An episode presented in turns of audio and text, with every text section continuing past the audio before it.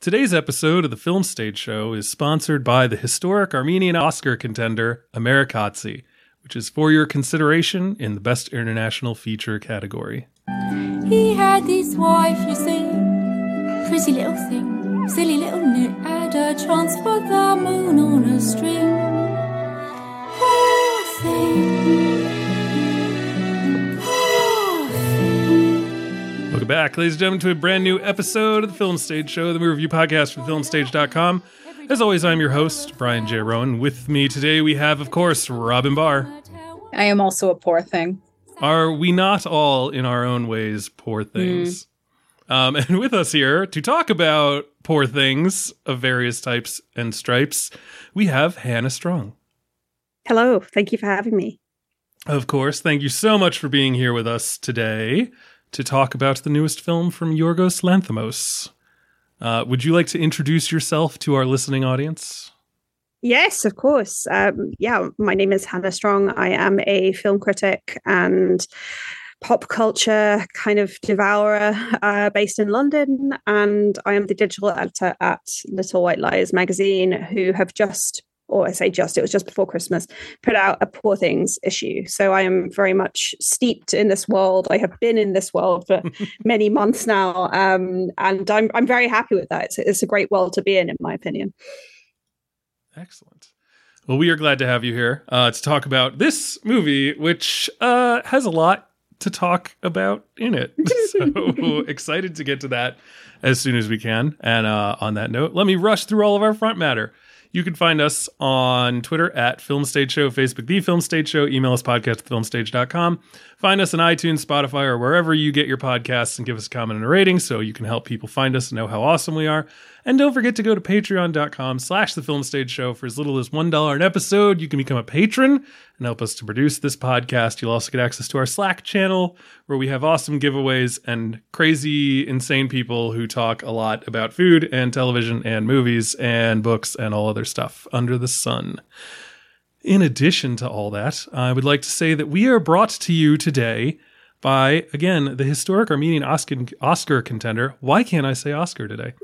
Oscar contender, Amerikatsi, directed by and starring Michael Goorjian. A film of tremendous spirit and hope, Amerikatsi follows Charlie as he returns to his Armenian homeland and finds a country under Soviet rule. After being unjustly imprisoned, he soon discovers he can see into a nearby apartment from his cell window. As his life becomes entwined with the prison guard who lives there, Charlie begins to see that the spirit of his homeland is alive and well. Variety calls it enrapturing, a balm for even the most hardened souls, which means it should appeal to everyone in our audience. This film is put out for your consideration in the Best International Feature category. That is Amerikatsi. And it is available on VOD. So even all of our listeners who are not Oscar voters can have a chance to go check it out. And I know that I am looking forward to it greatly. All right. That's it. We now can dive straight into the Lisa Frank-inspired morass that is Poor Things. This, the newest film from director Yorgos Lanthimos, who has previously done such carefree delights such as Dogtooth, The Lobster, Killing of a Sacred Deer, and The Favorite. This movie, written by Tony McNamara, based on the novel by, does anyone want to help me out with the first name of this person? Alistair. Okay, so it is just Alistair. Yeah. Okay, I don't have to go like Alistair. All right. Yeah, I mean, I guess I'm not Scottish, so maybe they would say it differently, but I've always been under the impression it is just Alistair, like, right. You know. Maybe it's maybe slightly softer than you would say it with a T, but I think it's okay. Alistair. Yeah. There we go. You sound like Duncan Wedderburn there. Off to a great start. What a name. What names in this movie. Can't wait to talk about it. Such great names. This movie stars Willem Dafoe, Emma Stone, Mark Ruffalo, amongst many others. And we're here to talk about it. Before we do that, as always, let's play just a little bit of the trailer so that we could give everyone absolutely no idea what to expect when watching Poor Things. This is Bella. Bye. Bye. Bella, this is Mr. McCandles. Hello, Bella. Oh, she's an experiment.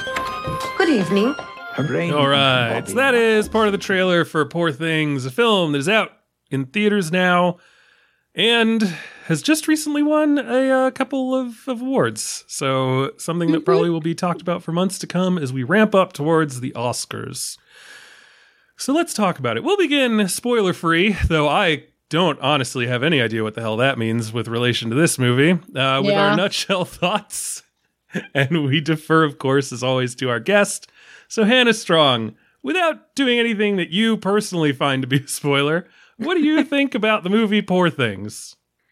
So this is one that I've been very excited about, I think, since it was announced, just after The Favourite came out. So about 4 years, nearly 5 years ago, I think this was announced. And I was very excited because I adore Yorgos and I love Emma Stone. I think she is the voice, the face of a generation. And it was, it sounded like a dream to me. I think it is a kind of a dream in many ways.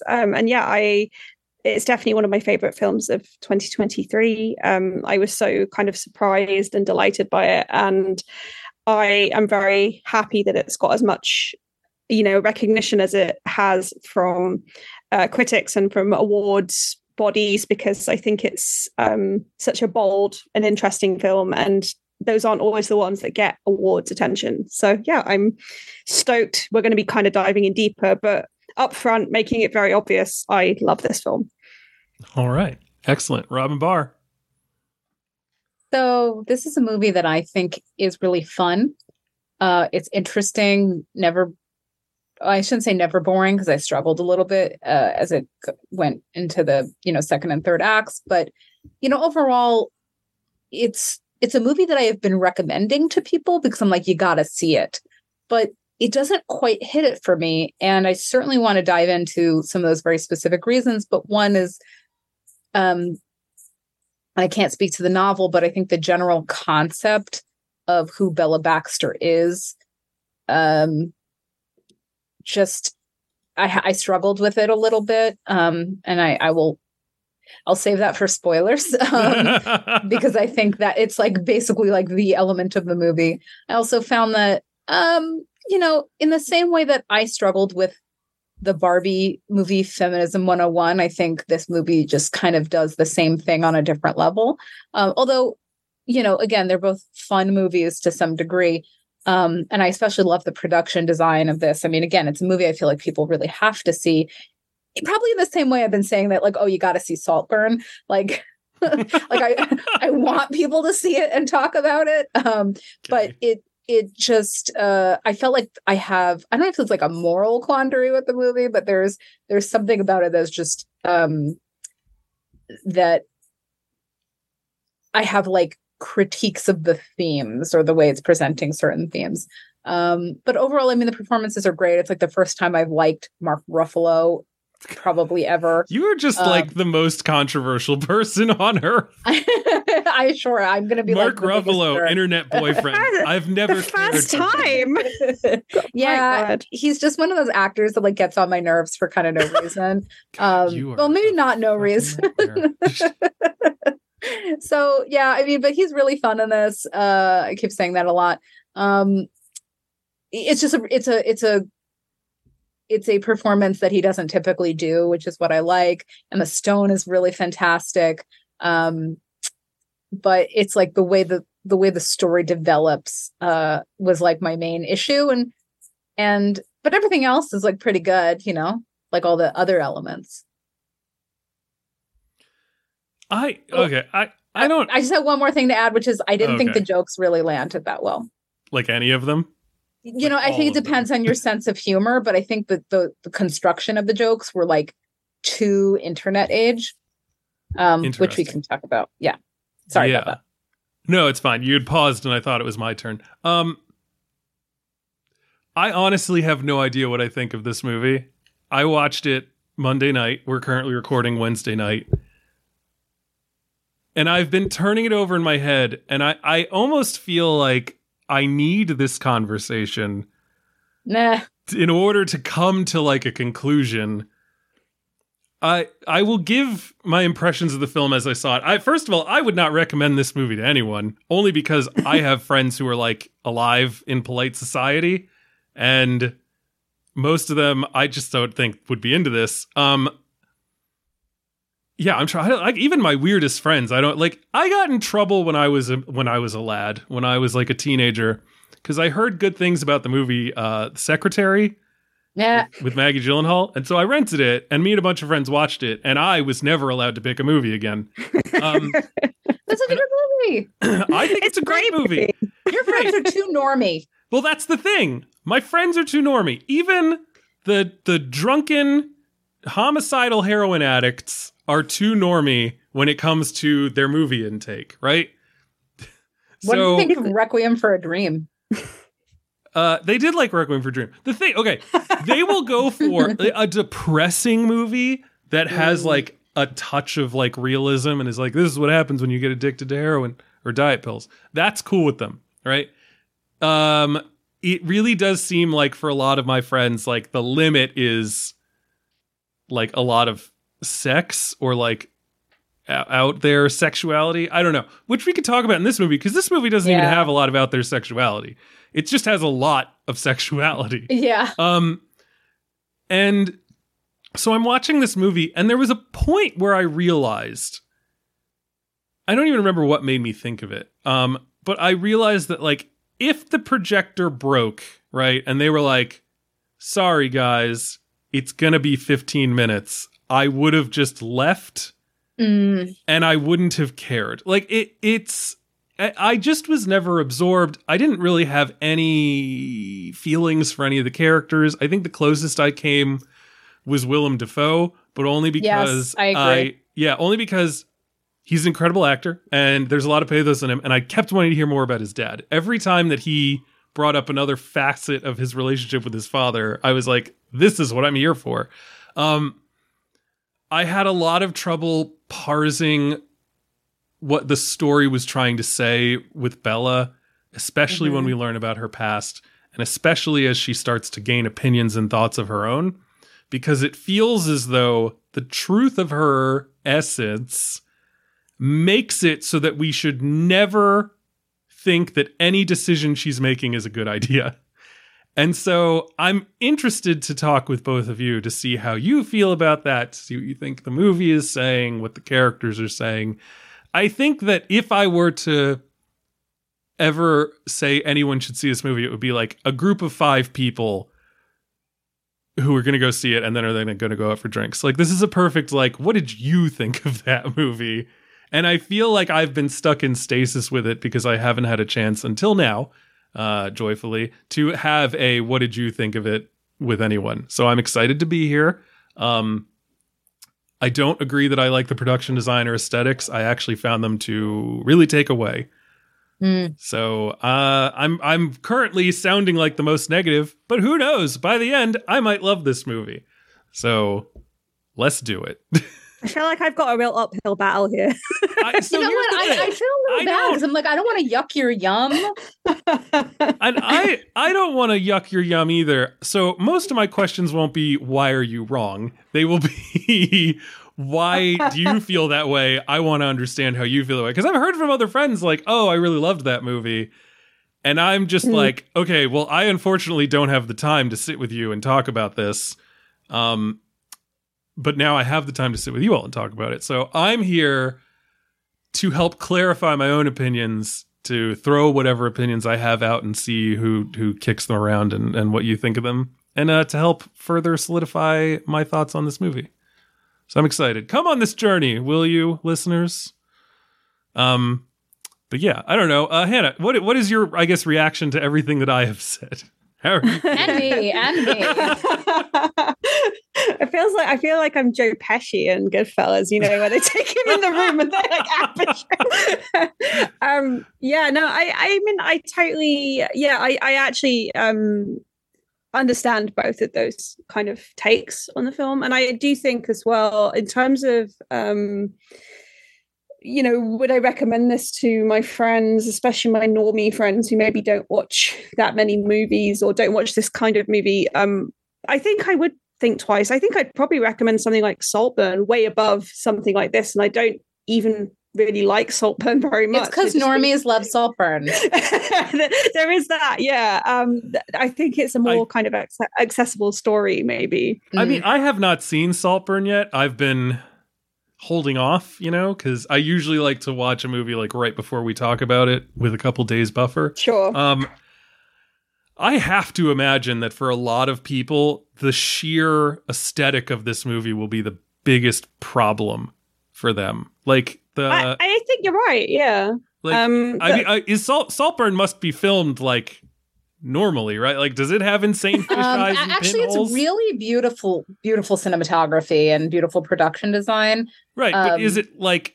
No, it's not quirky. Right. Yeah, that's the thing. And the music is not quirky, and the costumes. Although I really did like the Poor Things costumes, but again, it's like much more accessibly luxurious than weird. Right. This movie, just all the aesthetic choices up to and including the costume and production design, just every time I saw a new thing, my brain was screaming like, why? And I think that maybe it's just because I'm a very introspective and thoughtful person. And so I'm curious what the decision-making process for all of these choices were. Yes, I am, in fact, an empath. And so, like, at the end of the movie, I really wanted to be like, okay, hey, like, I need to find production design and costume design and makeup design and, like, all these other, like, artisans who worked on this movie and find all the interviews with them. I was much more, but only because I was like, these are fucking bonkers choices, and why were they made? Like, why did we think this was the thing to help tell this story? And so I'm. Well, can you give an example? Literally everything: the sky, the weird trams, the way the boat looks with the green smoke, like. Every single aspect. What do you mean? Can you like? No, I can't. Unfortunately, which is another problem, is that I'm ensconced in this movie that is to me nothing but baffling choices, and I'm trying. I'm sitting there and I'm like, it's a fisheye lens because reality is distorted. It's a pinhole because it's really important. We look at it but we can't see the whole picture. Like, is that it? I don't know. And it was like almost like there was so much and too much that my brain was just like, at a certain point, you just have to shut off, give up, and accept these on a purely cosmetic level, because to keep trying to parse the meaning in the moment is going to drive you out of your mind. I was definitely not going to that analytical level. I was just taking it in. Well, and I agree that no, I definitely would not describe myself. Yeah, I mean, I don't know. I agree with you that I felt like it was like, is it trying to look cheap on purpose? But at some point, I was just like, whatever, you know, whatever they were doing to make Alexandria look the way it did, just kind of took me out of the movie. Like, I kind of felt like they should have just been on a oh my God, what are those things called? Like, it was almost like a steampunk thing that they were doing, and so. I just didn't take any of the plot really that seriously because of it, because it felt like it was set in an alternative universe. And so when there's a point in the film where Bella starts to, and we'll kind of talk more about the plot in general, but this main character is developing a sense of morality, and she's on a cruise ship or whatever, a yacht that passes through Alexandria. The whole thing is done in such a stylistic way that I just couldn't emotionally connect with what she was going through, because it just seemed like random and I didn't care, and it didn't look real enough for me to actually see the misery that she was seeing, and thus it was just felt like pointless. I concur. Hannah, defend yourself. Defend yourself. Well, I guess you've now heard two people speak very enthusiastically about what didn't work for them. For in when you were watching it and having seen it, and when you were experiencing it, what did you feel when you saw those things? Like, did any of these artifices, that can't be right, did any of this artifice strike you, or did you kind of just absorb it all, or did it add to it? Yeah, I mean, I think I was very taken right from the off. I really loved the attention to detail here, and the fact it is so different from anything else that any other filmmaker is making at the moment, and the inspiration that Yorgos takes from fine art and from Hieronymus Bosch and from MC Escher and all these kind of places that he's pulling from, not only within kind of the art world, but also within film history. And he's talked about, you know, Pasolini and Powell and Pressburger and Buñuel, and kind of how he filtered this world through all these kind of disparate, different points of inspiration. Kind of reading interviews with him and with Shona Heath, the production designer, and Holly Waddington, the costume designer. I've just found so many layers to the kind of world that they created. And for me, it feels like every time I watch the film, I've seen it, I think, 3 times now, there's some other detail that I notice, some kind of extra layer to the storytelling, whether that is, you know, a kind of line delivery or a expression that one of the actors makes, or something as kind of visual as a costume choice or a production design choice. I think that I was just so immersed in this world and enjoyed being inside this world so much. I didn't really have any kind of quibbles with any of it. I think to some extent I was so blown away by the obvious creativity and the obvious like dedication that Yorgos and his team had to the project.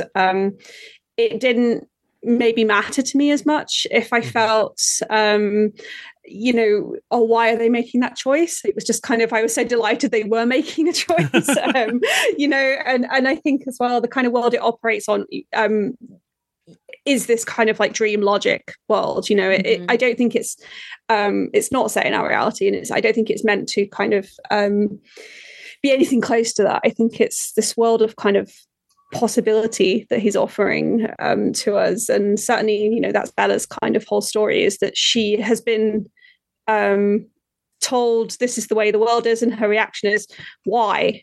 And this whole film is just her saying, saying why, and why does it have to be like that? And I think that's quite lovely to have this filmmaker who's just saying, well, why can't we use the biggest fisheye lens possible? Why do we have to use something, kind of conventional? Why can't we do matte paintings for backdrops instead of doing CGI? Why do we have to do things as cheaply as possible, which is kind of how studios want to make films nowadays? I think, there just feels to me something quite rebellious about it.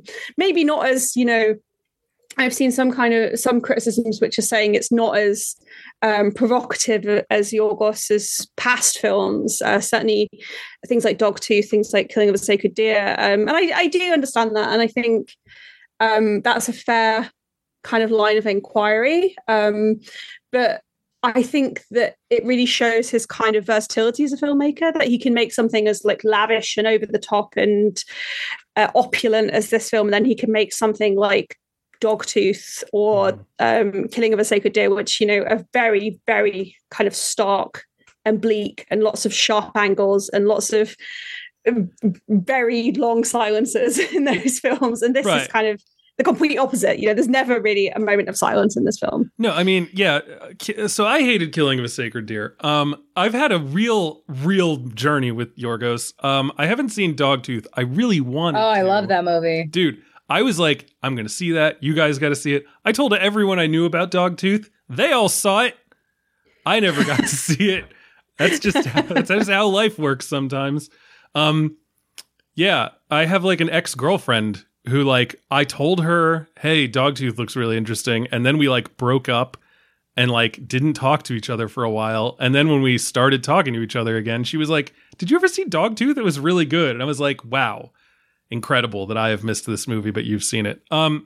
So I saw The Lobster. Absolutely adored it. Incredible. Probably one of my top 10 films that year. No recollection of the way my list shook out.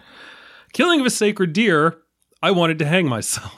I hated that movie. It was terrible. I remember being on this podcast and I think I said like, this movie retroactively makes me afraid to watch The Lobster, because how could someone who made something I love make something this bad? And then we watched The Favorite and I was like, oh, this is marvelous. I'm back. And so it's weird for me to have a more ambivalent precarious, you know, like, oh, I don't really know what I think with Poor Things, because I was really expecting this to be either yes or no immediately. I will say that, like, yeah, Killing of a Sacred Deer is like awful Hanukkah, like, you know, knockoff. This to me felt like Terry Gilliam knockoff. I don't tend to like Terry Gilliam films. That's a problem, though. So I think that's an apt comparison. Yeah, but I agree, Hannah, with what you're saying. Like, this guy's got versatility like mad. Like, it's insane. I mean, even just looking at something like The Lobster, which I liked, versus The Favorite, which I liked. Like, those are two incredibly different movies. There's a very different sensibility and energy. And it feels like The Lobster, he modulated his starkness pretty well. The Killing of a Sacred Deer, it went off the fucking rails. And then he tried something new with The Favorite. And in that movie, I loved the fisheye photography. I found it to be enrapturing. I really, I could immediately feel the purpose of it. And then in this movie, I once again feel like maybe he's dipped into Killing of a Sacred Deer territory, but it might just be that this particular style of filmmaking cannot annoy me to the level that his previous style did. And so at least I'm sitting there being like, okay, well, yeah, all right, whatever's happening. This is fun. Do you feel like he's just dipping into the same aesthetic quirks, and so it feels less special? No, because this is, I mean, you can't, like, I don't know. It's like saying, like, well, this person used salt. You know, do you think that they're just using salt again when they make a completely different meal? You know, like, it's. But a fisheye lens is not salt. It's saffron, tamarind. It's like, I don't know. Maggie. It's Maggie. Yeah, you've never had that. No, what's Maggie? Do you know what it is, Hannah? Yeah, like kind of a seasoning mix. Yeah, it could. It's sort of like bouillon, but not, or it's an umami flavor. I think it's popular in like South Africa or something. Interesting.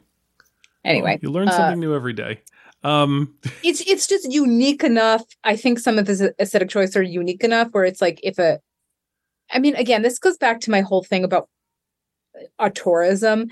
It's like, I'm not that into Wes Anderson because the styles that he uses are just not my thing. I don't think that means he's a bad director per se. It just doesn't fulfill what I enjoy when I'm watching a movie. And so I think it goes back to this where it's like, if this is his thing, it's like, I've seen him do this thing already. And so if I see him do it again, it's like, but you've already employed this in such a specific way that it's almost like going back to the same well. And when I say this, I specifically mean like the cinematography, because it's like, it was cute in The Favorite, and then seeing it done so many times in Poor Things just feels like a director's quirk. Yeah, I understand that. I think that's kind of a fair critical angle to take on it. I think that maybe more forgiving of something like the cinematography, maybe feeling so similar because of the way that the film differs so much from The Favorite, obviously in tone, but then also, you know, the performance that Emma gives is so radically different from her performance in The Favorite, but also the use, I mean, something like the cinematography for me here, it goes through so many changes within the film. You know, it goes from the black and white, very kind of wide angles and fisheye lenses at the beginning to the color, the switch to color, the Kodachrome that they use. Ektachrome, I think he said. For me, I found it a much kind of more dynamic film actually than The Favorite. And I like The Favorite, but I don't like it as much as I liked Poor Things. And I think that the kind of what I got out of something like the fisheye, for example, I'm getting caught up on the fisheye. There's other things we'll talk about. The fisheye is the main character. I mean, let's be real. Certainly in those first few kind of scenes when you're in the house, I think there's this idea of it feeling a bit like a fishbowl. And I mean, obviously that's, you know, a very apt thing to use a fisheye for, but this kind of idea of Bella being this like creature that is to be studied and, you know, doesn't have any autonomy until she leaves this house. And then she has to find different ways to achieve autonomy from other people that are constantly trying to kind of oppress her in different ways. You know, I think it's a trick that he has in a kind of a wider toolbox of tricks, and it just about erred on the correct side of how much fisheye is too much fisheye for me. But no, I do. That is a totally fair point. That it's kind of like, oh, okay, you're doing that thing you've done again. And I think to some extent, yeah, Wes Anderson's a kind of good comparison, because with Wes, I've got to that point now where I'm like, you know, every year when we have a Wes Anderson film, there's like people going, oh, Wes Anderson's made another Wes Anderson film. And I'm like, yeah, what did you expect? Right, like, exactly. Right. It's either your thing or it's not. You know? Well, exactly. I remember, Robyn, you and I didn't come to blows, but we had a spirited argument about Asteroid City. I would say a spirited discussion. But like, I love that Wes Anderson thing. And again, Wes Anderson is another person. I was watching this movie and I was like, oh, look, it's Lisbon, as Wes Anderson would do it if Wes Anderson were 12 years old and on cocaine. Or like, I just, there's something like off about it. Like it whatever reason, it just didn't ring as true to me as it does with those films. And part of me was wondering, like watching it, like, is it because whatever you feel about his decision, Wes is making an, whoa, look at me, Wes Anderson. My best friend, Wes. Wes Anderson is making an incision, a decision informed by what he wants to do and say through the aesthetics. And for whatever reason, I just kept feeling like Yorgos is doing this because it looks cool. And that's probably... I agree with you. And I think that's where I come from as well. But right, I think Wes Anderson does it too. But I think that he thinks it looks cool because it reflects his view of reality. Like, there is another step that I feel. And I don't have any proof that Yorgos Lanthimos feels that way. And I'm almost positive he doesn't. But for whatever reason, his implementation doesn't sync up with his intent in the way that I feel like it does in a Wes Anderson film. So whereas a Wes Anderson film is a perfect little clockwork music box world where everything whirls and spins and buzzes just so, I feel like this movie is that, but not tooled and machined with the same level of precision, so that there's too many pauses and clicks and sputters and judders, and I can't get lost in the surreality. I'm just aware of it.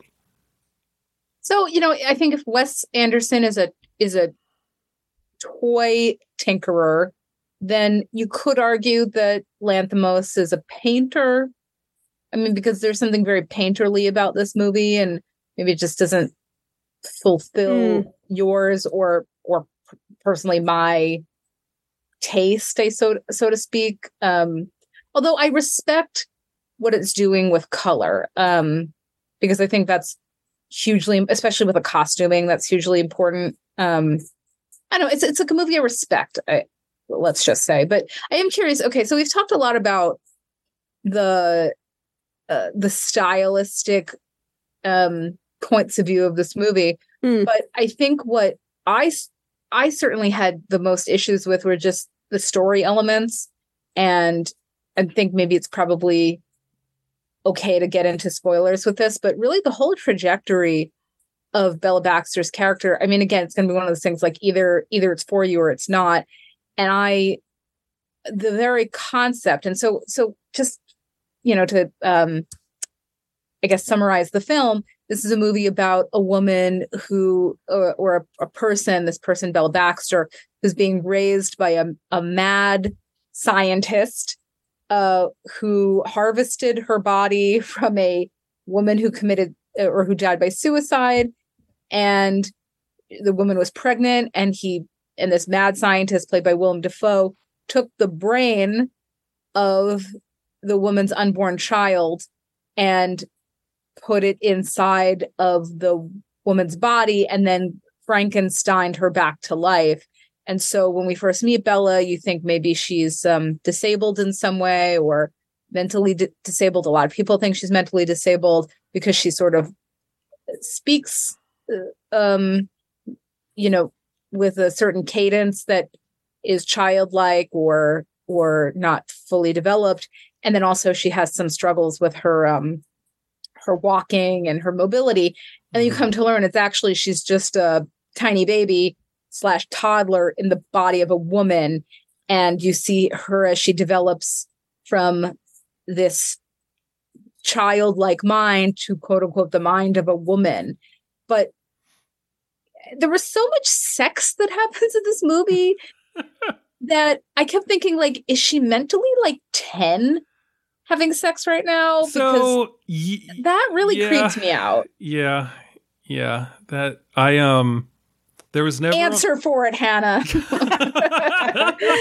Again, defend yourself. It's dream logic. I'm just God. So that's like, I'm too literal. As the person on this podcast who hates pedophilia most. Who most has to speak out against pedophilia.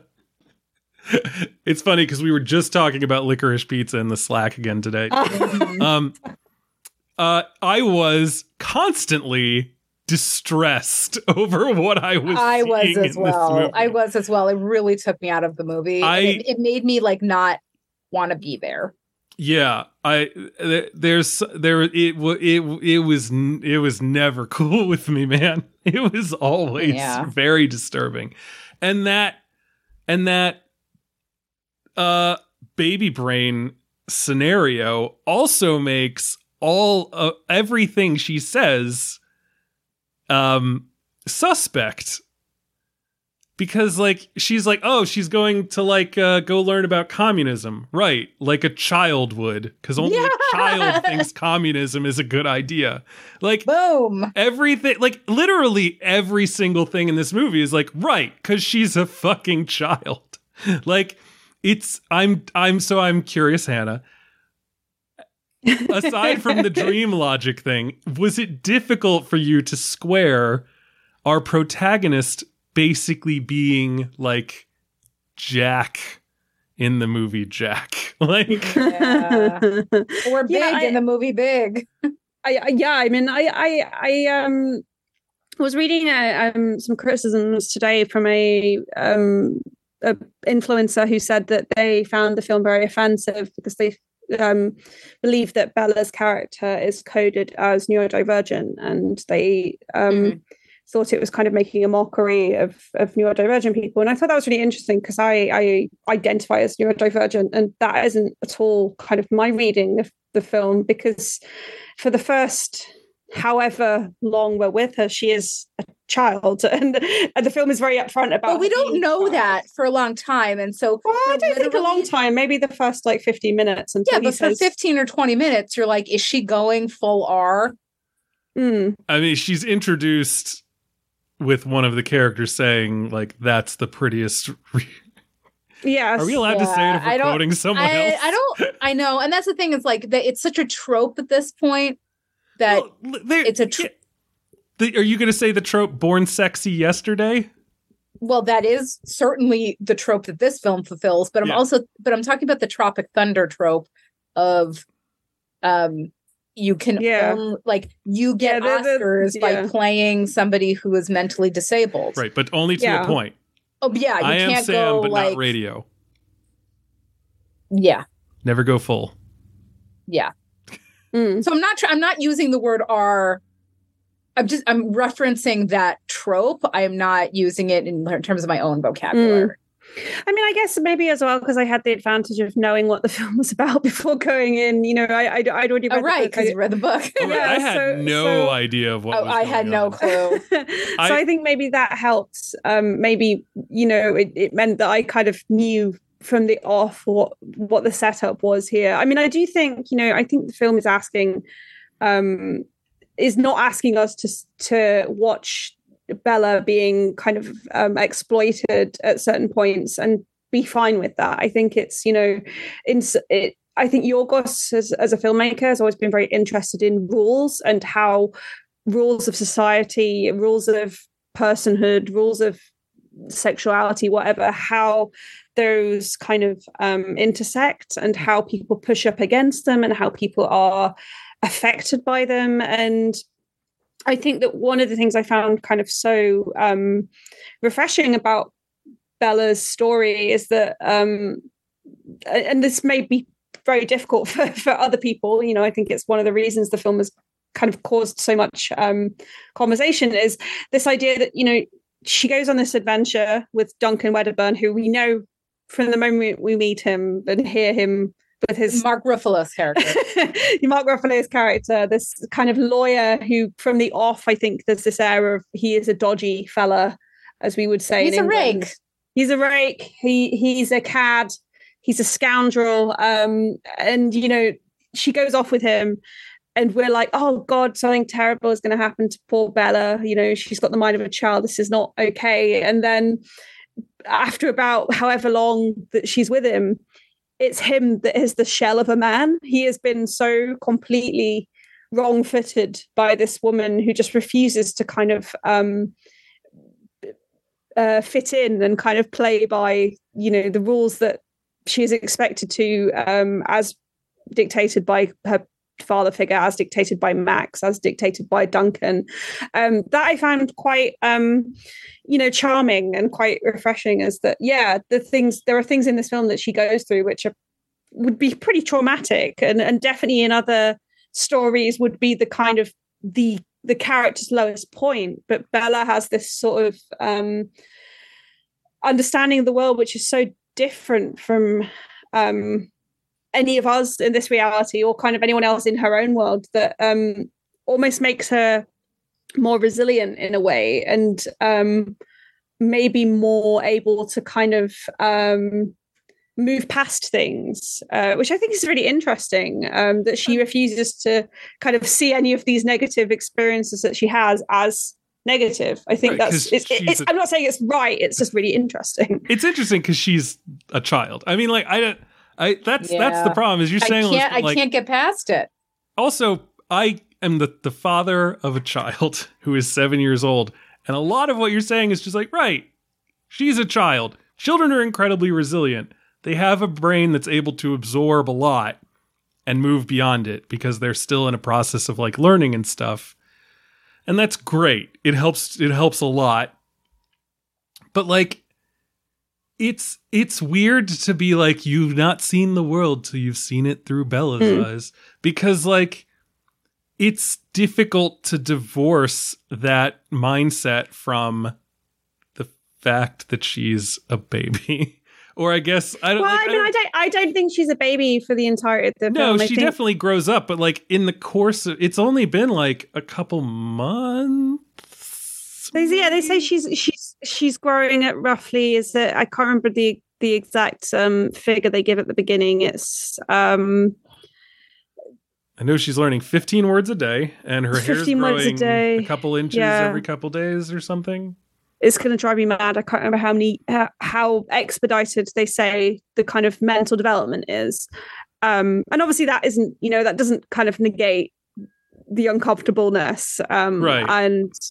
And I think it's, you know, it, again, it's a Yorgos thing, isn't it? This kind of comfort level. He's not asking us to, or not expecting everyone to kind of, you know, accept it and digest it. But he's kind of pushing up against something, I think. Well, that's partially. So I guess I'm curious. You have read the book.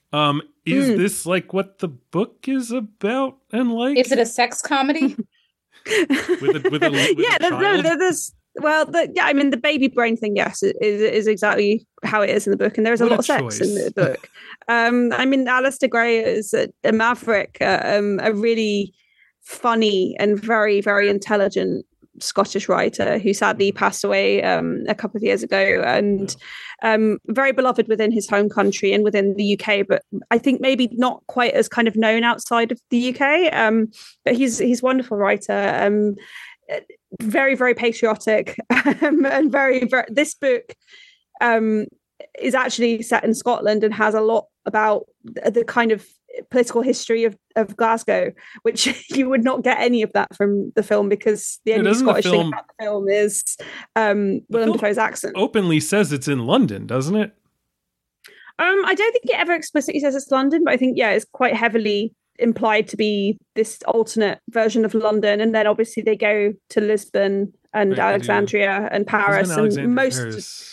Yes, where I think most of the film actually probably takes place kind of between places rather than in London, but definitely. But yeah, there's no Scotland in this. There's no Scotland. Movie. There's no Scotland, exactly. And that's very controversial, because I noticed that a lot of fans of the novel and a lot of, I guess, Glaswegians and Scottish people were offended by the fact of the erasure. Yeah, I mean, I think it's a fair thing to be upset about, because Glasgow has this history of being the place where everyone comes and shoots these Hollywood movies because it's too expensive to shoot them in New York or wherever. But when there's finally a film or a story that is set in Glasgow, they're like, no, we're not going to actually set it in Glasgow. So I do think it is a fair thing to be annoyed about, but the context of why the change was made, I think, is important. And obviously Alistair Gray had given Yorgos his blessing many years ago to make the film, and it's only 10 years later that he's been able to kind of have the resources to make it. When I asked Yorgos about this, because I thought I knew back in September this was going to be a question people had, and his response was, well, I decided to just tell Bella's part of this story. And the book is actually like, it covers a lot of ground, like a lot more ground than the film does. She goes to more places. There's a whole kind of subplot where she is refuting the entire account given in the book, and saying it's all nonsense made up by Archibald, who is Max in the film. But Max is played by Rami Yusuf. Yes, mm-hmm. who is side note, I'm sure we'll get onto the performances in a second, but like, he is great and now like the love of my life. But there's so much more going on in the book and so many things that did have to be stripped back, just because it's a long film as it is. It's it's nearly 2.5 hours, and I think if he tried to fit everything in, it just would have been this. This like 4-hour kind of voyage across the world, but also about the Scottish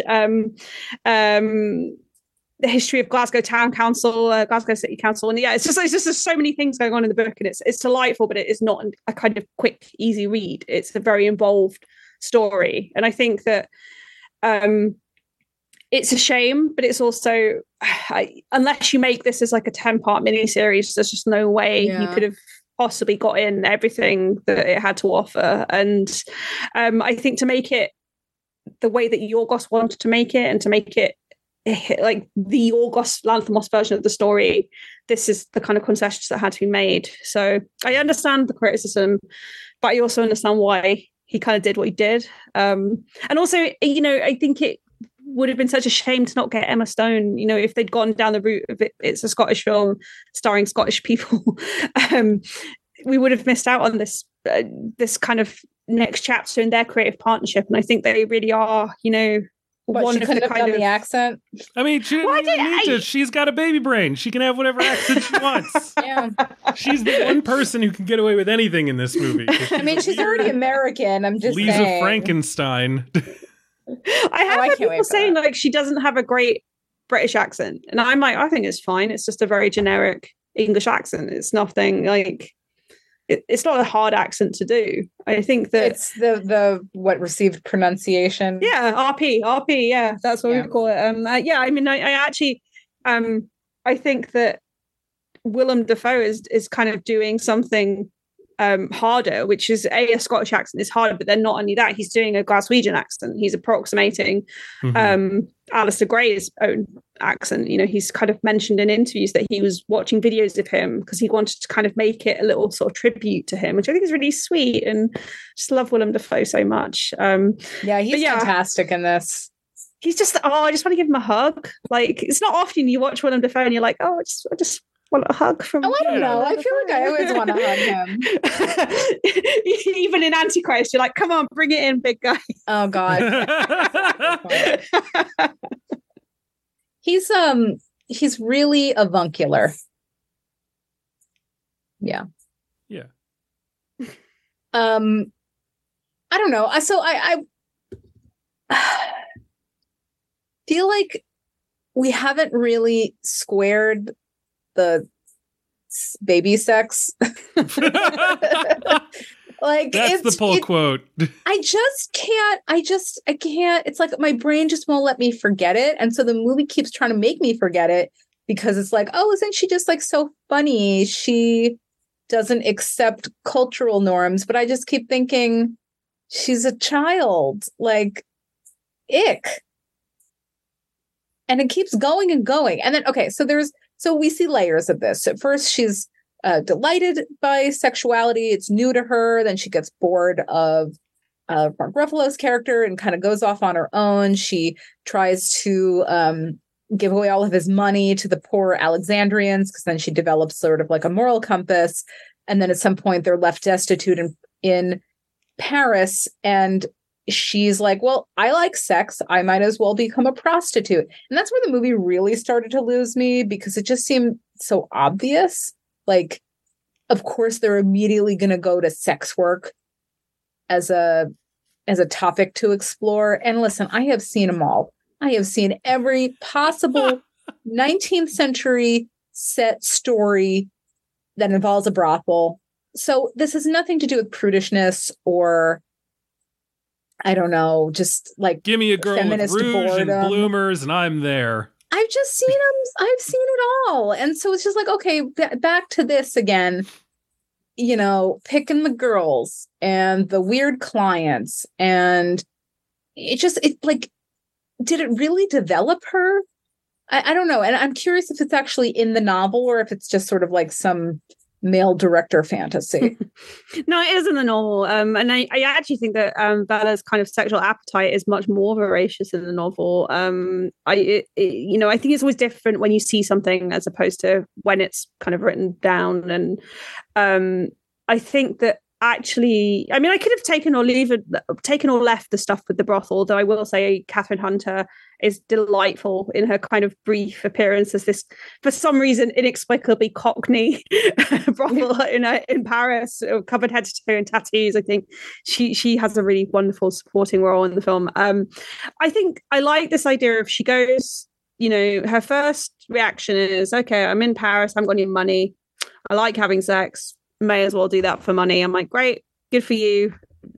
Leaving the baby brain stuff aside for a second, just, you know, following this to this train of thought. And through this, you know, she not only kind of unionizes the brothel, she meets this other sex worker and they develop this incredibly strong friendship, which we see at the end of the film has continued even like after she's left the brothel. And I think that it's not like necessarily my favorite bit of the film, but I do think it kind of did enough for me that I was on board with it. I stayed with the film throughout it, even though, yeah, I mean, I you're right in that we have kind of seen this thing before. Mm-hmm. It's not anything new. What do you think she's learning through this process? Because maybe that's where I guess, you know, it's really quote unquote her feminist awakening, and yet, I don't know. It's like, just so basic. Right. And I still struggle with that. And it's maybe kind of like weird comedy about gross men. Yeah. And listen, I've nothing against depicting gross men. Because men are gross, no offense. But no, I mean, I'm sure if you put a camera on me like that, people would be like, ew. So but I am too. I'm a gross man. Like, I don't know. I'm this is not like, I don't, it's nothing about men or whatever, but I think it kind of brings up what you alluded to, Hannah, which is this character is coded as autistic and it's used as comedy. And this is not like my main reason for not liking the movie or feeling skeptical of it. But the more I think about it, the more I'm like, yeah, she's just saying things bluntly. The comedy, and I mentioned this before, it's very like, I don't know, to me, punch a baby is very like an online thing to say, a very, I don't know, what are they, not a shitlord. Edgelord? Thank you. It's like a very edgelord. I feel like the comedy is very edgelord. It's very like on the nose to me. And so I'm just, I don't know. It's like, is really the whole crux of the story that this is a person who doesn't accept social norms and says things bluntly, in which case, like, isn't that just like how we conceive of people with autism? I mean, I think I don't necessarily agree with the kind of idea that the character is autistic coded. I think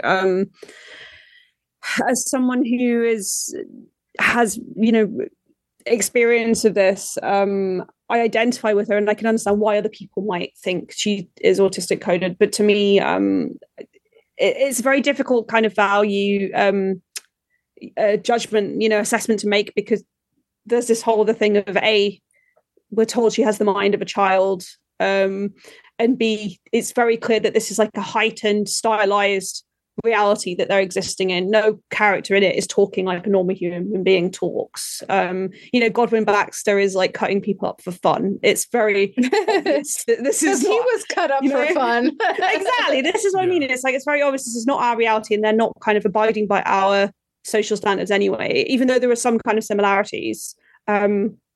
It's, you know, it's kind of, the whole world operates on a slant to me. So it's, you know, it is, I just have to kind of go with it to a certain extent. Yeah. And I feel bad because I don't want to keep putting you in the position of having to defend the movie.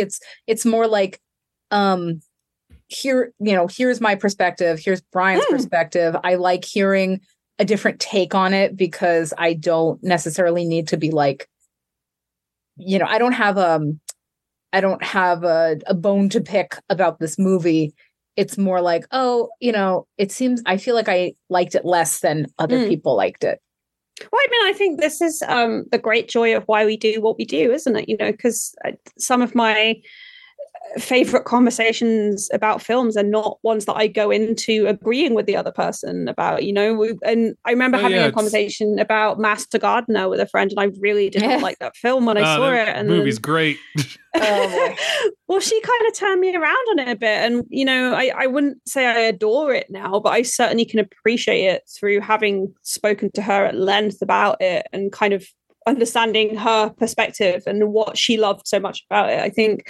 And also, I think it's important when you do love something to interrogate that and kind of, you know, see if your own love of it is motivated by emotional things or kind of logical things, and if that matters. Does it matter if you just have a purely emotional reaction to a film? You know, I think that that's kind of what I love about criticism. I think it's the art of kind of interrogating not only your own thoughts but the thoughts of everyone else. It's like psychoanalysis, basically. No, I think that's a really good point. And I often, I guess I get hard on myself at times because I know that when I like certain movies, it may be because I particularly relate to the story in some way or the characters. I mean, we were joking a few weeks ago during our holdovers episode, it's like, oh, this movie was like made for me. This movie's about me.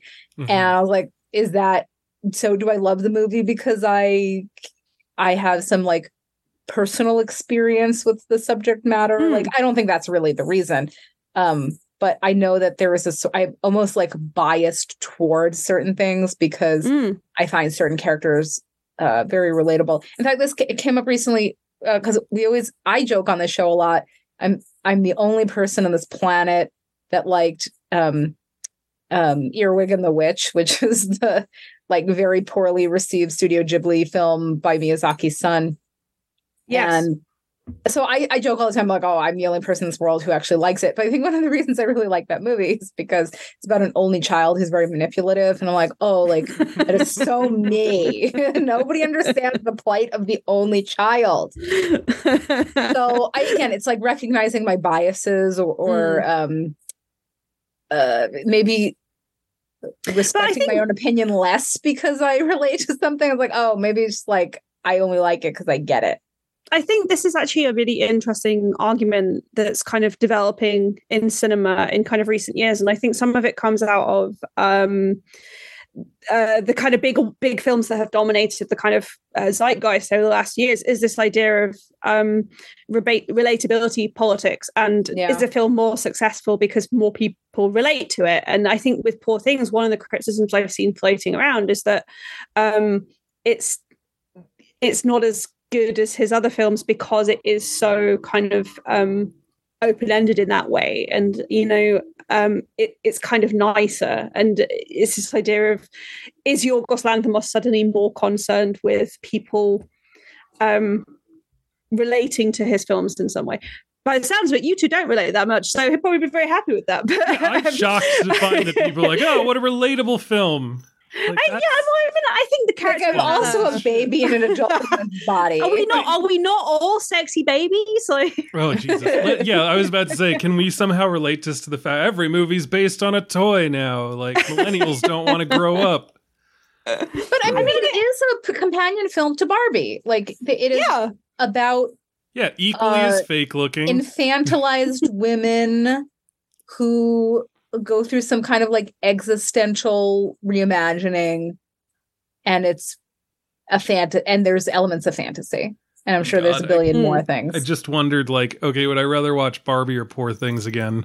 Oh my god, you're such an ass. I guess Poor Things. Yeah. I really, I liked Barbie a lot more the second time I watched it. I don't want to see it again. Because you hate women. I do. Women are the worst. I do think that I really like Barbie as well as Poor Things. Although I definitely can see, since I think I've seen Barbie 3 times now, and like you do kind of notice the cracks a bit more. And maybe it'll be the same with Poor Things for me. But Emma Stone, when she was accepting the Golden Globe the other night, said that she thinks of the film as a rom-com because it's about a woman falling in love with life, and I think Barbie is kind of that as well. And that, I think, is a very in some ways it's very like, well, I think by the end of the film movie, I see that for sure, whatever. I don't agree with calling it a rom-com, but whatever, she does fall in love with life. Yeah, well, it's kind of like calling Apocalypse Now a horror movie. Sure. yeah. Oh, the horror of war. Yeah, I just don't think Barbie is about her falling in love with life. Barbie is a fucking mess. That's like literally the whole thing, is that she wants to be a real boy. It's a Pinocchio analog. I still have a big problem with Barbie in the fact that she goes through her emotional catharsis and understanding like a third of the way into the movie, and then they have to undo all that and do it again. That bus stop scene with the old lady, the only truly affecting scene in the entire movie, which happens. The old lady, Ruth Handler. That's so fucking dumb. No, I hate that part. Everything that she says to Ruth is bad. Almost everything that happens after she meets America Ferrera is terrible. Anyway, I think whenever they're in Barbie land, it's much more interesting. Yeah, because Ken is in control. I'm not even saying that to be like an edgelord. It's like he just has a more like clear through line and a more interesting dichotomy between villains are more fun. Yeah, that's what exactly. That's why no one wants to be James Bond and everyone wants to be a Bond villain. What about a Bond girl? Less fun than both, probably. He wants to be James Bond. I have no clue what you're talking about. Nobody wants to be. Every time they're doing James Bond, they're like, maybe it'll be this guy. And that person's like, oh, yeah, that would be marvelous. I would love to be James Bond. Like, no actor wants to play James Bond? Yeah. I think that's bullshit. Maybe that's also more about the fact they get locked down to a contract for 8 years. And if you're a villain, it's just like, cool, I get to come in for one movie and be the coolest motherfucker in the film. Yes, right. Sign me up. Like, James Bond, you always know what you're getting. And meanwhile, the villain, it's like, this time his left arm detaches and becomes a nuclear bomb. Yeah, but I mean, yes, in terms of in the literal world of acting in Hollywood, it is more fun to play a villain. But I mean, in terms of like who people fantasize themselves as, which is what I thought you were referring to. Yes, I think many more people would want to be James Bond. I'm going to... Is that controversial? I don't know. I will say in this film, if I was like playing a role, I would want to play Duncan Wedderburn, because I don't think anyone in this film is having as much fun as Mark Ruffalo is having. Mark Ruffalo in this movie is doing stuff, and all I could think every time he was doing it was how much better Ralph Fiennes did it. Yes, Rafe. In fucking the Grand Budapest Hotel. Oh no! I mean, I love that performance. I think it's Ralph Fiennes' best performance. But they're different. Maybe they're different sides of the same coin. But like, they are degrees different. But in terms of like, oh, here's a guy who appears to be super posh and well mannered, but he's actually lower status than you'd think. And every once in a while, he says the word "fuck." Like, right? It's just the same thing. It's like, how much comedic mileage can we get out of this guy breaking? And it's just like, Mark Ruffalo is immediately such an obvious cad. He like he's so goofy. Yeah, but if you're literally 9 years old, you're going to think he's like a playboy. Right. I still think he's a playboy. She's literally 9 years old. And also, like, I just like the way that people are like, oh, don't touch yourself at the dinner table. That's not what's done in polite society. Like, there's a billion other things you could say about why you shouldn't do that. And so, but it's this kind of it's the same. It's the same problem I have with a lot of Aaron Sorkin's bullshit writing, because he will take an opposing position and boil it down into the stupidest, easiest to debunk, most narrow-minded way of putting it forward so that his people can seem smarter by being able to say, like, just something that's one level deeper. And that's, like, most of what this movie is doing. People are just like, well, you need money. That's it. That's your big thing. Money exists. Congratulations. Anyway. Can I make a random complaint, which is... I would love if you made a random complaint. Oh my God, my brain just totally forgot the person's name. Oh, hold on a second. So there's one performance in this film that so did not work for me that I almost wanted to turn it off. And that was Jerrod Carmichael. Oh, really? I liked him. Oh, God. I mean, talk about like on another planet from this movie. Like that was, I don't know what he was doing. Planet more. Oh, sure. But like, I'm just saying. When he says, oh, she seems thrilled to be murdered, I'm sorry, and like steps out of the way. That was like the one time I laughed out loud in the movie. I think that is one of the funniest bits in the film with Hannah Strong, who is great, and I was very happy to see her pop up. They were my favorite part of the movie. I perked up, and then at the end of the movie, I'm like, oh, is like I saw the one French prostitute, and I was like, oh, are we gonna have like a bunch of her friends like hanging out with them? And it's like, no, it's just the French prostitute, and I'm like, okay, why? Aw. Like, where's the cynic and where's the German woman? Like, what's happening? Like, why did we only import the French prostitute? They were off on another cruise. They could come and visit. Read books together. He could be a dick. She could bite him again. I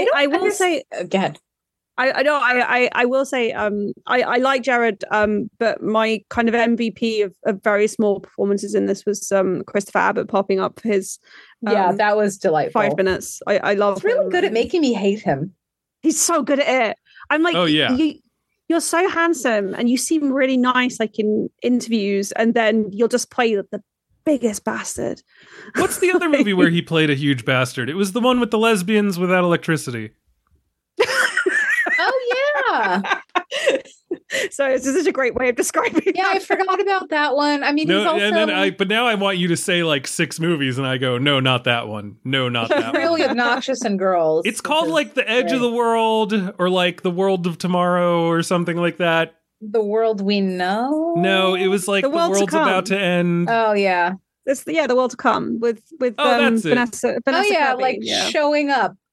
Yeah. Showing off. You must hurt my feelings. Yeah, Casey Affleck's like depressed because his kid is dead, and then Affleck, another woman. Casey Affleck is in that movie. Yeah, you're right. Yeah. Oh no, you just said Casey Affleck. Affleck. What's that? Affleck. Affleck. He's a bastard in so many things, though.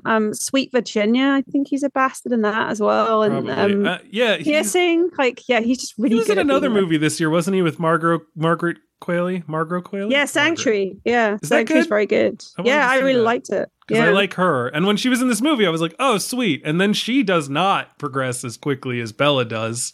So she never becomes an interesting character. At the end is kind of the implication that she, implication that she is getting there in the end. Right, because she can catch a rugby ball now. What was I going to say? Yeah, it was funny because I'm watching this movie and I'm like, Jerrod Carmichael and Christopher Abbott. Did Yorgos Lanthimos see On the Count of Three? And that movie, which wasn't even that bad. I mean, I liked it better than you, but. Shout out to Vicki Pepperdine in this movie, who is in such a teeny tiny role, but does it so well. And she plays the housekeeper at the Baxter household. And Vicki is a wonderful comedian, and I highly recommend her work. And yeah, she's great. She's a proper mainstay of British TV as well. Like, yes. She's been in everything. Getting On. Love the idea that Yorgos is like watching Getting On. I know. That is, I wonder if Brian, you would like that show. It's so dark. I do love some dark shit. It's like about these three nurses who are going through sort of like life stuff, and they work in a geriatric ward at a hospital, and it's like grief calm, but it's good. It's very good. Peter Capaldi directed a lot of it. Oh, that's true. I watched both the original and the American, and they're both very good. Oh, I didn't know they did a remake of it. Oh. They did. It was done very well cast. Yeah, I've seen commercials for the American remake. Oh, Laurie Metcalf. I'm looking at the Google page for it now. Wow. Oh, yeah, my mom is a huge Alex Getting On fan. Mel Rodriguez. Yeah, Alex Borstein plays the Joanna Scanlon character.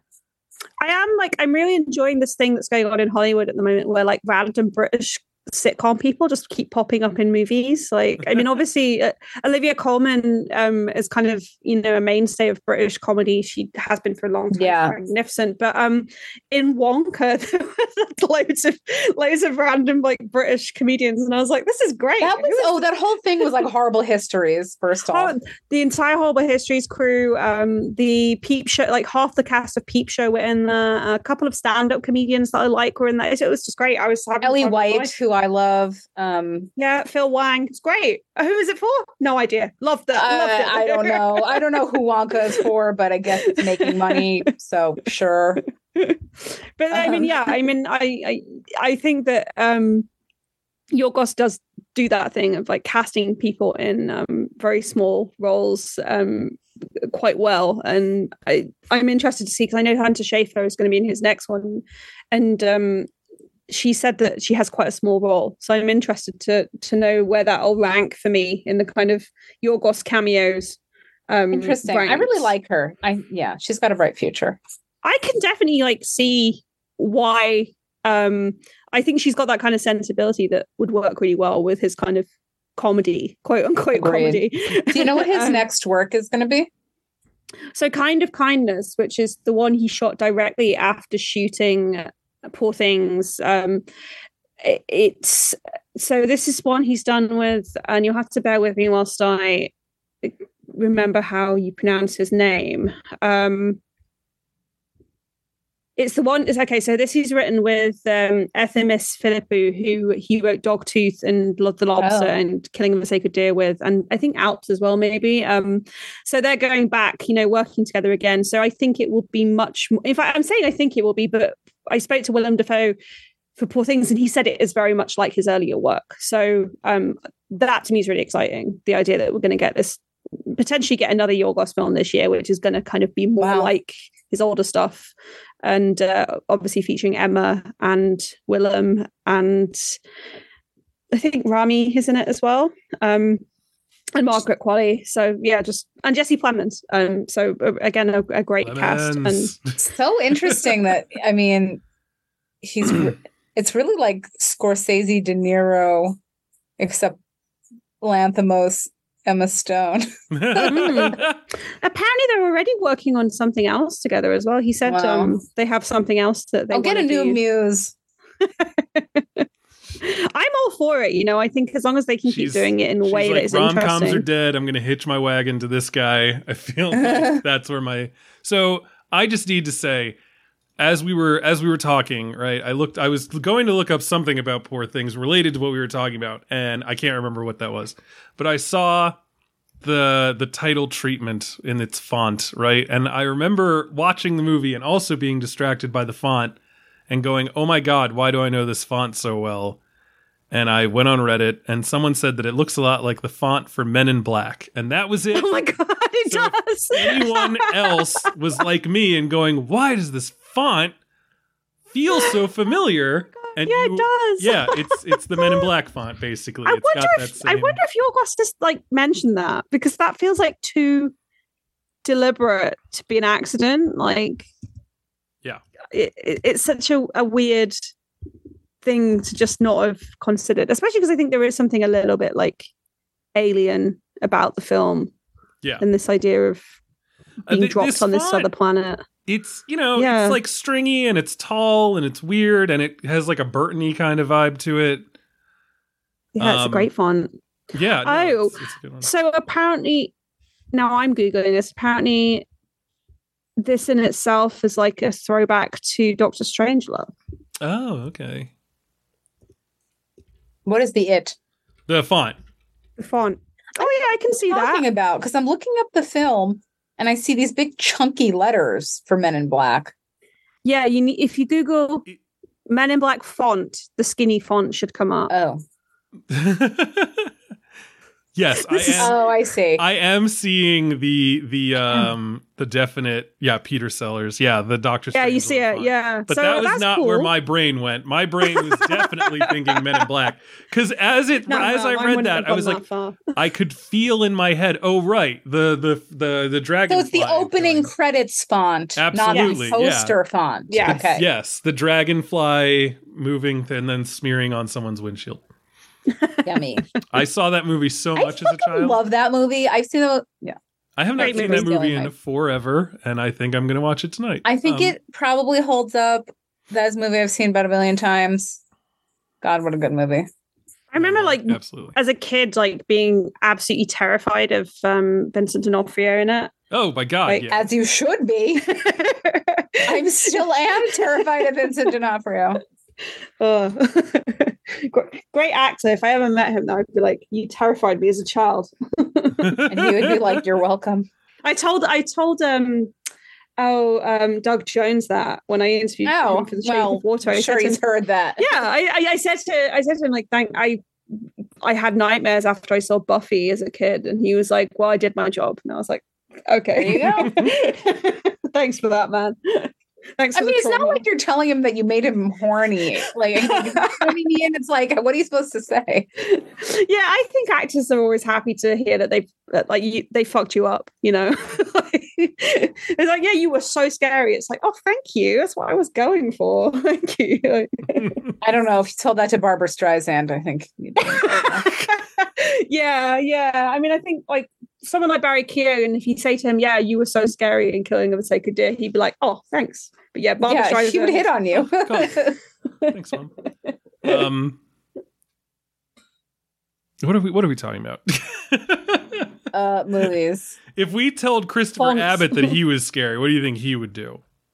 I think he'd be delighted. Yeah, probably. Yeah, I think he'd be very humble, but but I'm projecting now. I love Chris Rabbit. I think he's so talented. I wish I got more of him in this film, because he's only in it for such a short amount of time. I'm sorry. I clicked on Chris Rabbit because I was going to be like, oh, what's he been in? And then I immediately a trailer starts playing when you go on someone's IMDb page. And it was like, it was a bunch of spiders and people getting murdered in the woods, and it's apparently he's in the Kraven the Hunter movie. Yeah, he's going to be the bad guy in the Kraven movie because everybody wants to play the bad guy anyway. Exactly. Exactly. Yeah, he was good in It Comes at Night. I've enjoyed him in things. Oh, he was also on an episode of Rami. So so it all comes full circle. Yeah, all these people just pulling those strings. Yes, there it is, the world to come. I think it just shows that Hollywood is just tiny. Well, I think that, it's interesting you say that, but like there are these cliques where the people seem to be more aligned with one another. So like it's, you see these connections made and you're like, I wonder if, what were the thoughts and the processes? There were someone must have asked someone's opinion. They can't all just be showing up randomly together. Like there's so many actors. And so I wonder if it is like, oh yeah, he's one of like not like a Rat Pack per se, but similar. But like a kind of like, oh yeah, I know him. Like we're friends, we're buddies, that kind of thing. Like yeah, like this guy gets it. If you're looking for a guy who can deliver X against my Y, let me tell you about Christopher Abbott or Jerrod Carmichael. I don't know which one of them probably got chosen first. Well, I know that Yorgos approached Rami because he was like a really big fan of the show. Oh, nice. So, it could have actually been that he, I don't know about his casting process, but I did love, like when I spoke to Rami about the film, he was like, yeah, Yorgos is a big fan of Rami and that's how I ended up in the film. And I was like, that's so great. Like, I love that Yorgos has such a kind of wide range of references he's kind of pulling from, he's not just like sitting at home listening to like very austere European noise music, weird oompa music. Yeah, exactly. Yeah, he's watching Rami like the rest of us. Whatever were playing in Lisbon. Oh god, yeah, that. Yeah, I rewatched that scene the other night because I was writing about the dance sequence, and I was like, wow, this is not good music. On TikTok, they advertise this movie, and it's either Mark Ruffalo and Willem Dafoe out of character just being charming together during a press conference, or it's that dance thing where she's like spindly legged like wooden doll and he's like hands on his hips like skipping and jumping, and I'm like, what is this supposed to make me feel? Like why is trying to get like the TikTok dance challenge going? Like it's got to be that someone's like, okay, we need something for that fucking dance app. Okay, I think I just need to characterize some of my hesitation about this movie is that I really don't enjoy weird for the sake of weird. Exactly. Quirk for the sake of quirk. This is why I hate Tim Burton. Well, the thing is, there seems to be a rhyme and a reason for some of what Burton does. Like I love agree. Beetlejuice, etc. Yeah, previously. I think with this, it's just like, how can we rile up the audience with the most unsettling imagery or ideas? And it just doesn't feel like authentic to a concept. It's just like she's dancing weird because she doesn't know better. I don't know. Your mileage may vary. I think the dancing, I do think that scene in particular, I like this idea, and I think that the choreographer has spoken about this, that when you're a kid, when you're a young person, you're very uninhibited, and especially around movement. And this video footage of me dancing as a kid, and I now, like as an adult, I think from like the age of 15, I was like, I will never dance again. Like I'm so self-conscious. So I like this idea of that scene as her like been like, oh my god, dancing, like she has no concept of this thing, and it's just this moment of kind of pure like self-expression, like self-discovery, that maybe that's something that is maybe missing from the rest of the film for you guys. Is this kind of the only kind of moments we're seeing it happen are when she discovers dancing or when she discovers sex. Yeah, that's a good point. I mean, it's not that I disagree with it. It's just like I don't know. It's like either a movie moves you or it doesn't. Yeah, that's true. Yeah. At the end of the day, I feel very out of sync with what this movie is attempting, and I don't know if I'll watch it again. It's like 2 hours and 20 minutes long. It's a long movie to be like, I don't know, maybe I'll try it again. So I don't know. I don't often end a film feeling like, oh yeah, I'd definitely watch it again, or I'd watch it again soon. Whereas I did feel that way about Poor Things. So maybe that's either my guilt for not understanding this as much as other people.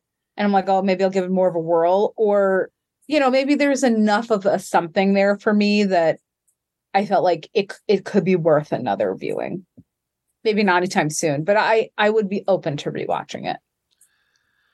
I don't know. I was so uncomfortable during so much of it, and I don't feel that the movie ever justified that choice to me. Which choice? The baby choice of her baby brain being in her head. Like why not? I think it's an interesting concept, but when you turn it into like a fuck fest, I just don't enjoy that. Yeah, I guess that's. I don't know. I don't even think it's quite interesting. Like. There are plenty of movies where like an adult plays a child to kind of like show like, oh, isn't the world interesting when you have it like this? But it's like kind of not, you know, and maybe I say that because I'm like a father of a child and I'm just like, no, a lot of this is fucking insane. Like it's, I love my daughter. I love children in general. But it is 100% one of those things where people are like, if we could just look at the world through a child's eyes. And it's like, no, there's a reason that we grow up. That's like what we're made to do. And there's a reason that we wait for people's brains to be mostly fully developed before they can like make massive decisions or vote. And I don't know. I just don't find that interesting. And I don't fully understand why it needs to be like a literal, like, yeah, it's a baby's brain in a brain. Like, why not just like, well, she's fucking dead and now she's back. And, you know, reboot, like hard reset, factory defaults restored. Like, I don't know. And so watching, you know, the fuckfest scenes would just, I think, be very uncomfortable again. And I don't know that I want to have to go through that. And especially because like the payoff continues to feel just very, very not worth it. For me. And what's crazy is even after all this discussion, I still don't know what I would give this movie in terms of stars. Like, I guess 3, like, I don't know. I'm still 3 out of 5. Yes. Because I am a normal person. No, you're just a shill. Yeah. That's shill. Polite society. I don't know. And it's also funny because all these people are like, oh, polite society will do this, but they're like the 1% of the 1%. Anyway, I don't know. I'm glad that we had a chance to talk about it, though. This was definitely a fun and edifying conversation. I just don't know that I've come to any fucking decisions about anything. And it's very strange that a movie be that way. And I like the fact that I've had to wrestle with this so hard.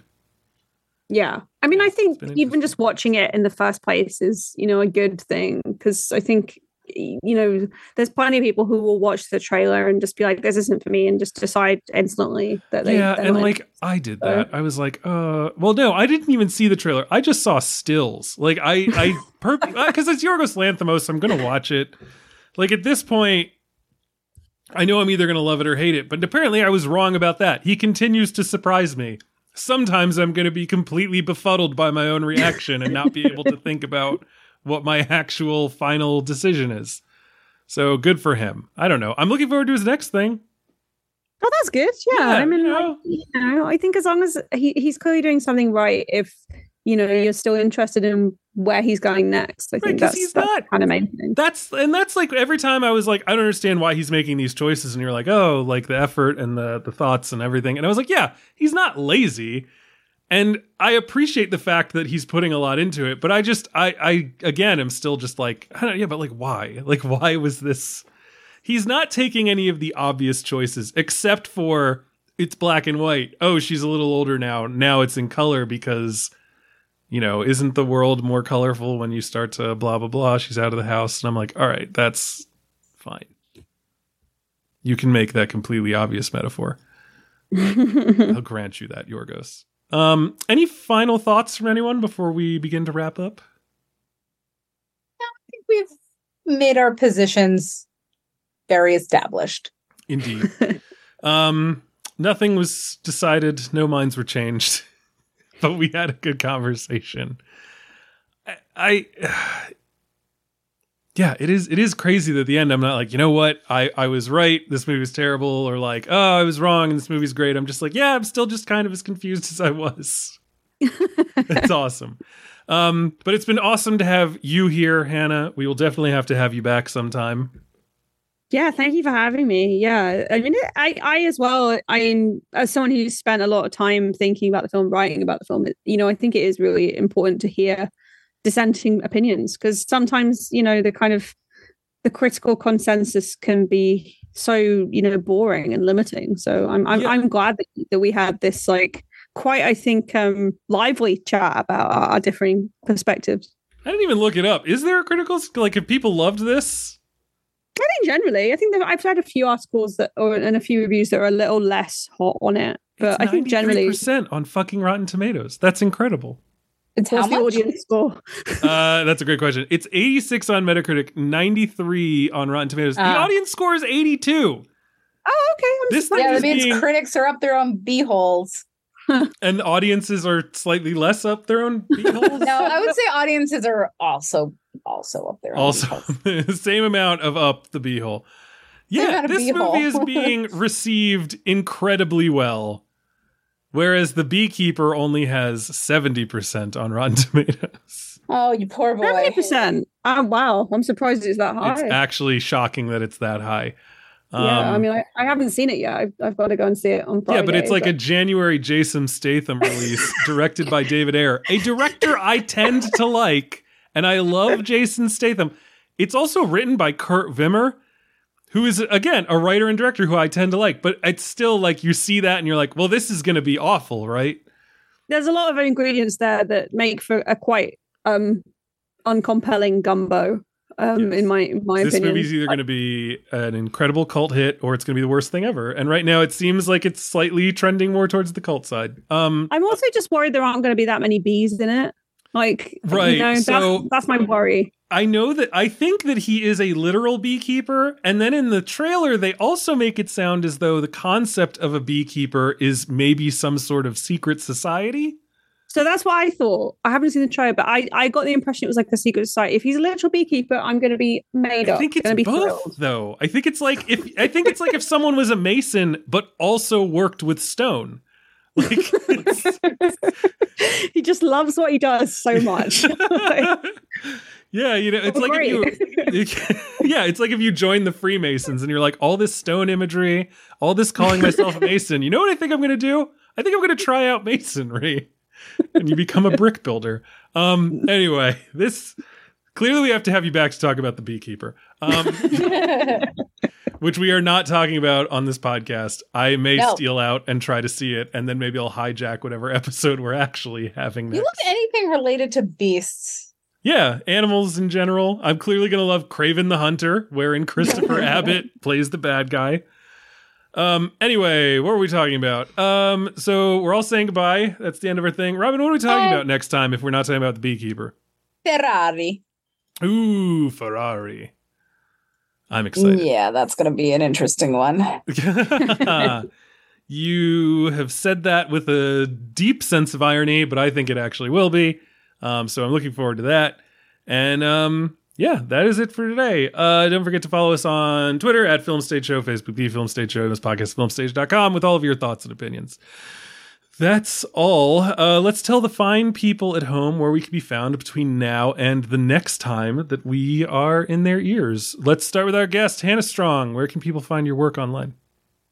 Yeah, you can find me on Twitter, against my better judgment still, at The Third Han, or usually on lwlies.com, reviewing, doing features, interviews. If you're interested, my interview with Yorgos Lanthimos is up on the website now, so you can check that out. He is a lovely, lovely man, despite his weird movies, and that's if anyone wants to come and fight me about this further, I'll be holding a press conference on Twitter, I'm sure. Yeah. Wait, you gotta tell us terrible, awful, horrible human being directors. What was I gonna say? Silence. It's interesting to still be on Twitter, but at the same time, like, Blue Sky and Threads are fucking awful, so like, where the hell else am I gonna go? This is my thing. I'm like, if you're not going to give me a better option, like, I'm going to just stay in, like, the cesspool, like, you know? Yeah. I'm not going to log off. At least in the cesspool, people just like the bad nest. Well, also, like, better than no nest. I feel like people are being more human and normal on Twitter. And the second you pick either Threads or Blue Sky, you turn into a real piece of shit. Like, the people that I loved following on Twitter are now, like, insufferable. And I don't know what it is, but I just like can't with them. There's a kind of like, there's like a holdovers attitude with Twitter now. We're all the holdovers. We're all just there like, oh man, I'm stuck at school. Have you ever, do you remember when you were a kid and like you had a friend at school and then you went to his house and you're like, well, it's weird here. I don't like this. I don't like this version of you. That's what I feel like it is with Blue Sky and Threads, is that the people who have gone there have become like different versions of themselves, and they generally suck. But anyway, now that we've made enemies of the Blue Sky people, Robyn Bahr. What are they gonna do? What are they gonna do? Tweet us? Yeah, they're gonna skeet at us. The Threads people are gonna write a devastating thread that I won't see for 6 days. Because they still won't make a goddamn chronological feed. Anyway. I just love the idea of someone tweeting this like takedown and you don't see it for 6 days. You know, if a tree falls in a forest. I don't understand. He even added me and it still didn't show up in my notifications. This app is broken. All right. Anyway, Robyn Bahr. You can find me on Twitter. At ROBYNBAHR. You can also find me on Letterboxd, my name. And I can sometimes find my writing at The Hollywood Reporter. I also wrote my top 10 films of the year for the Film Stage Show, which I was very happy to do. So, check that out. Yeah, our top 10 episode for the podcast will be out in like, I don't know, May? No, February. Okay, cool. As for me, scheduled. You can find me on every social media site, including Threads and Blue Sky, at Brian J. Rowan. I'm also on Twitter at Brian J. Rowan, Instagram at Brian J. Rowan, Letterboxd at Brian J. Rowan. You can find more about the whiskey that I make at inkwellwhiskey.com. And of course, you can find my writing and every episode of this here podcast over at thefilmstage.com. So thank you very much, ladies and gentlemen, and tune in next time.